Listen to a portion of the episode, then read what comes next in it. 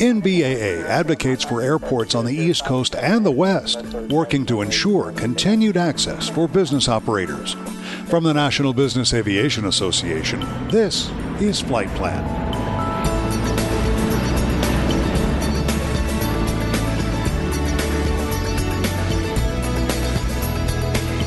NBAA's flight plan is brought to you by JetQuest. Citation focused, client driven. That's jet-quest.com. JetQuest. I'm Pete Combs with your trusted source for business aviation news. NBAA is now working to ensure business operators have access to several different airports at opposite ends of the country. Take, for instance, Burbank, California. Here, NBAA Regional Representative Stacy Howard says there are efforts to slap a curfew on operators by repeatedly introducing measures to that effect in Congress. The action they're specifically taking is to attach amendments to transportation bills and funding bills that will make it law that Burbank will not accommodate airport operations at night.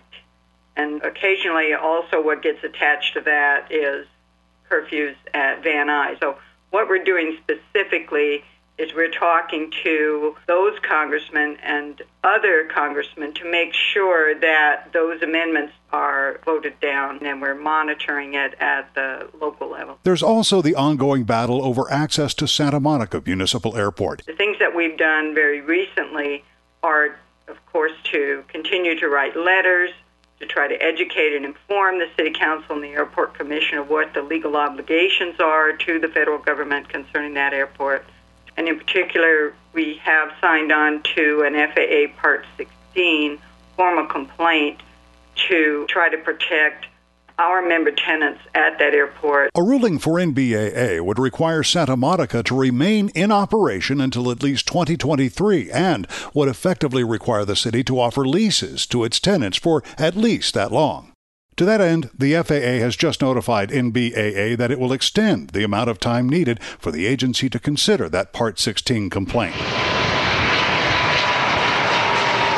Now to East Hampton Airport on New York's Long Island where Regional Representative Dean Saucier tells me locally imposed curfews are also an ongoing issue that NBAA is actively working on. Currently, the curfew is in effect, and it's an onerous curfew because it actually starts at 8 o'clock in the evening and goes to 9 o'clock in the morning. NBAA has written the town of East Hampton asking that it reconsider its proposal to impose landing fees on what the town labels noisy aircraft. The association's chief operating officer, Steve Brown, has also filed a Part 16 complaint saying the town of East Hampton is violating its grant assurances to the FAA. HTO has national implications, and we have heard from other airports stating that, hey, look, this is what East Hampton is doing.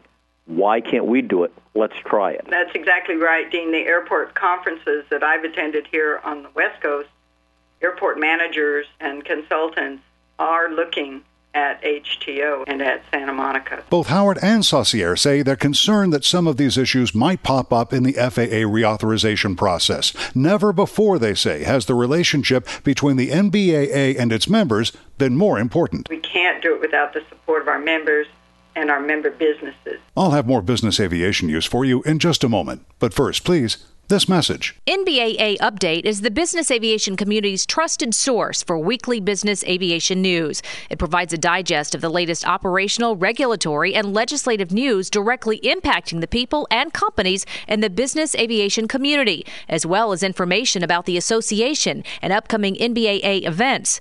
Subscribe for free by visiting www.nbaa.org/update.